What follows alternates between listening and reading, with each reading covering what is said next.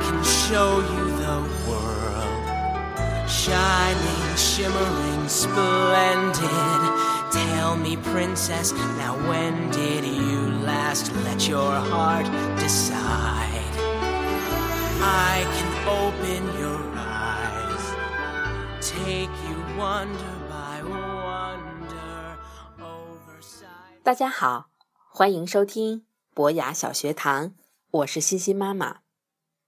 今天我要给大家讲的这个故事名字叫做《种树的男人》。假如你想了解谁是真正品行出众的人，恐怕得花好几年观察，看看他的行为是否无私，动机是否慷慨。同时，他还必须在大地上留下明显的印记。我很幸运的认识一位种树的男人，他正好符合以上所说的所有的条件。大约在四十年前，我长途跋涉来到阿尔卑斯山下的普罗旺斯高原。当时，这个高原一片黄土，光秃秃的，一棵树也没有。我走了三天，来到一个破落村庄的废墟附近。这个村庄的房子早已在风吹雨淋之下失去了他们的屋顶。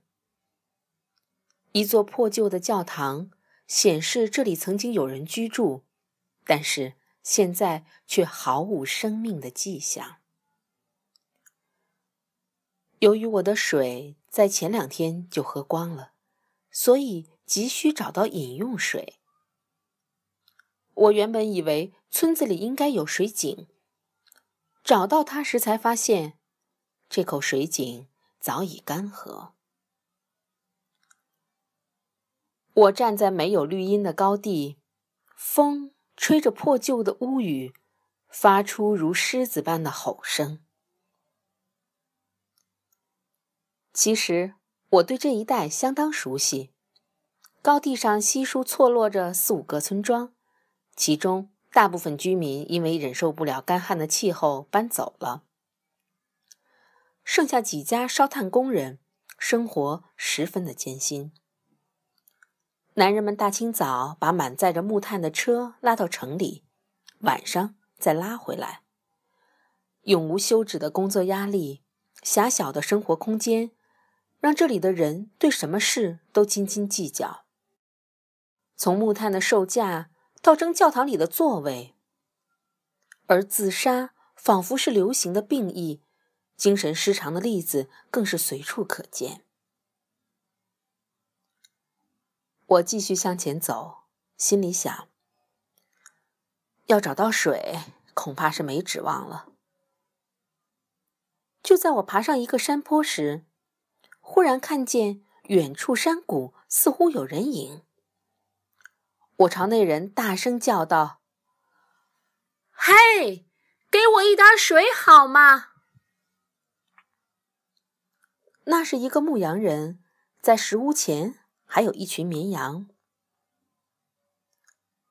牧羊人默默地从井里汲水给我，水质清冽可口。牧羊人很少说话。但可以感觉得出，是一个充满自信、意志果断的人，因为他在这个荒凉的高地砌起了一栋石头房子。这栋房子到处都有他建造的痕迹，也有他抵达高地后修复废墟的血汗。屋顶很牢，风吹过屋顶的瓦片，发出仿佛海啸冲到岸边的声音。尽管生活并不富裕，但牧羊人的外表却很整洁。他的胡子刮得干干净净，衣服也一针一线的仔细缝过，看不出任何的补丁。牧羊人带着我进房间，倒了一碗汤给我。我递上烟草袋，他说他不抽烟。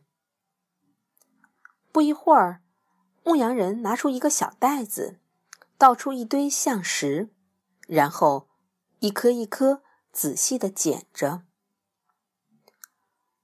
我好奇的问：“嘿，你这是在做什么？”牧羊人回答：“我要选一百颗种子，明天种。”牧羊人名叫埃尔泽阿·菲布耶，今年五十五岁。他以前在平地有一个农庄，可是当他的妻子和独生子去世后，他决定搬到高地。布菲耶在这片荒山野地已经播种了三年，大概埋下了十万颗种子。不过，在这十万颗种子当中，只有两万棵发了芽，长成树苗；而在这两万棵树苗之中，又只有一半能逃过干旱的气候和野鼠的啃食，存活下来。那为什么还要辛辛苦苦的种树呢？我问道。他说：“这块高原因为没有树，正走向死亡。反正他没事业的压力，正好可以担负起拯救大地的任务。”第二天的清早，我请求他让我在这里再住一个晚上。他态度安详地说：“好。”其实，再待一天并非必要。我只是受了好奇心的驱使，想要更了解他一点儿。他打开羊栏，放羊吃草，并且把昨夜精挑细选的象石连同袋子浸到一桶水中，背着那桶水离开了屋子。我发现他带了一根铁棒，大概有拇指那么粗。一米半长。我们先把羊群赶到河谷去吃草，然后再一同爬上山坡。我们爬上山脊后，牧羊人拿起铁棒向下扎了一个洞，放入一颗橡石，再覆盖上泥土。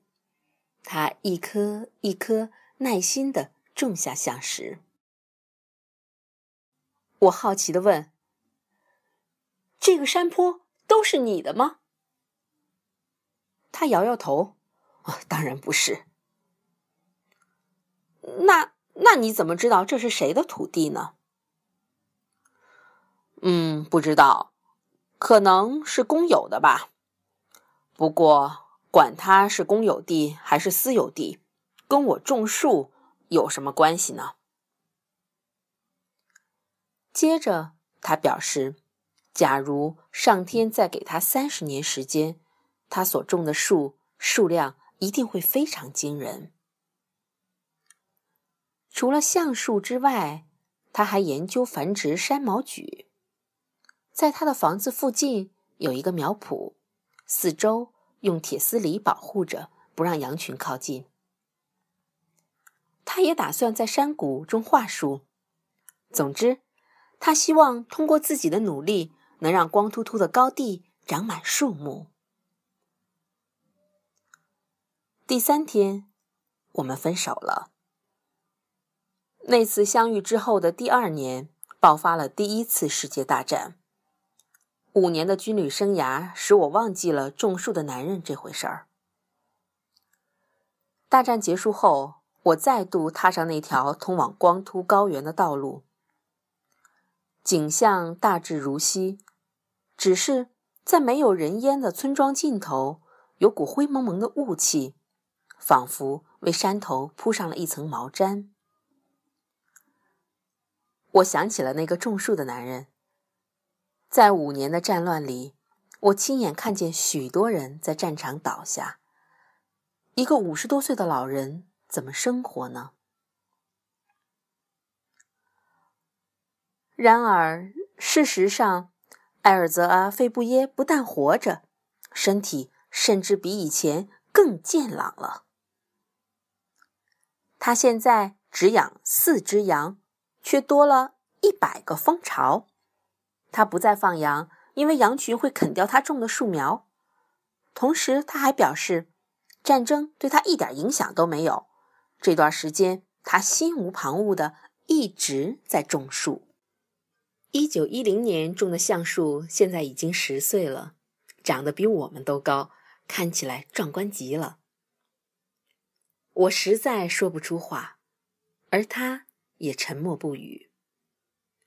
我们一整天都在他的森林中走着。这片森林全长有十一公里，最宽的地方有三公里。别忘了，他是从这个男人的双手及心灵创造出来的，没有任何外界技术的支援。而且在战争的五年中，他彻底的执行着他的计划。那些山毛榉已经和我的双肩齐高，一直。延伸到双目所及的远处，然后他带我去看五年前种的桦树丛。那时我正参加法国东北部的凡尔登战役。他把桦树苗全种到他认为地表湿润的山谷，结果证实他的猜测正确。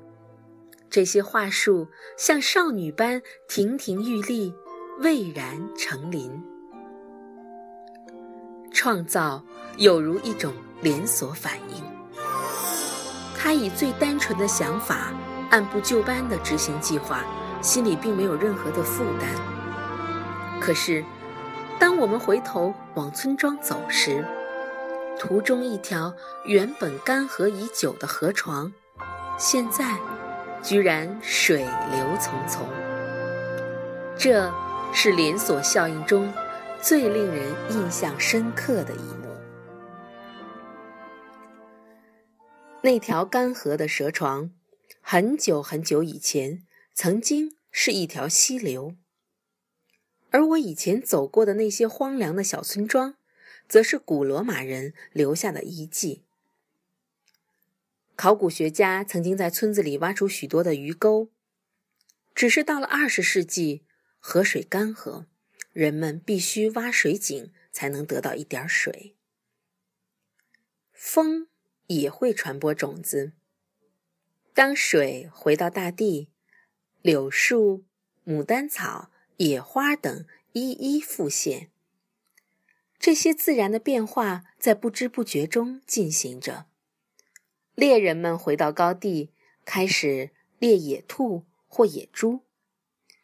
他们或许看到了从地上冒出的树苗，但是没有人想到那是菲布耶的杰作，更不曾有人想象过，光凭一个人的毅力和爱心，能让大自然有所改变。一九三五年，菲布耶已经七十七岁了。忽然有一天，官方派了一些人。来巡查这个由菲布耶创造的森林。他们异口同声地宣称，这是一片天然林，同时决定对这片天然林采取一点必要的措施，把林地列入省的保护区，不准制探者砍伐。这些官员中有一位刚好是我的朋友，我跟他提起菲布耶，他大吃一惊。并且表示很想见见这位奇人。那天，费布耶正在距离官员巡查林地的十公里之外努力的种树。我带了鸡蛋当礼物，三人在树下共进午餐。从我们刚才走过长满树木的山坡，实在很难回想到一九一三年这里。还是寸草不生的干旱大地。当然，这片天然林并不是真正自然生成的。我的朋友这时才深刻了解到这一点。或许正因为菲布耶拥有无私的心灵，加上住在有益健康的山林，过着简朴的生活，上帝才赐予他如此强健的体魄。以他种树的速度，实在无法估算他还能种多少亩的山林。临走前，我的朋友留下几项种树的建议。他在回去的路上告诉我，菲布耶显然懂得比我多。走了一个小时，他又补上一句：“他比大家都懂种树的道理，他已悟出幸福之道。”实在要感谢这位林务官。森林不但得以保全，也确保了这位种树男人的幸福，因为林务官派了三位巡山员。唯一会威胁森林的事发生在第二次世界大战期间，那时候有些车的引擎是靠烧木材行驶的，所以人们开始砍伐橡树林。幸好这块高地。离铁路太远，运输不便，伐木商人才没有打这里的主意。可是，菲布耶根本不知道这回事儿，他不理会一九三九年的世界大战，如同不理会一九一四年的世界大战。我最后一次看到菲布耶，是在一九四五年的六月，那时他已是八十七岁的老人。当我坐车进入高地时，我简直不敢相信自己的眼睛。河水汩汩地流入池塘，池塘边还种了一棵菩提树。原先的废墟修复成崭新的房舍，周围的菜圃与花园井然混栽着各式各样的白菜、玫瑰、韭葱、金鱼草和秋牡丹。虽然刚受过战争的洗礼，但大地已有复苏的迹象。山坡上铺着一块一块的小麦田和裸麦田，狭长的山谷下，草地开始吐绿。才不过八年的时光，整个高地便焕然一新，散发出健康富裕的光芒。这一切。都得归功于埃尔泽阿·菲布耶。这个男人告诉我们，只靠身体力行和蕴藏的品德，便能将荒地变成沃土。埃尔泽阿·菲布耶，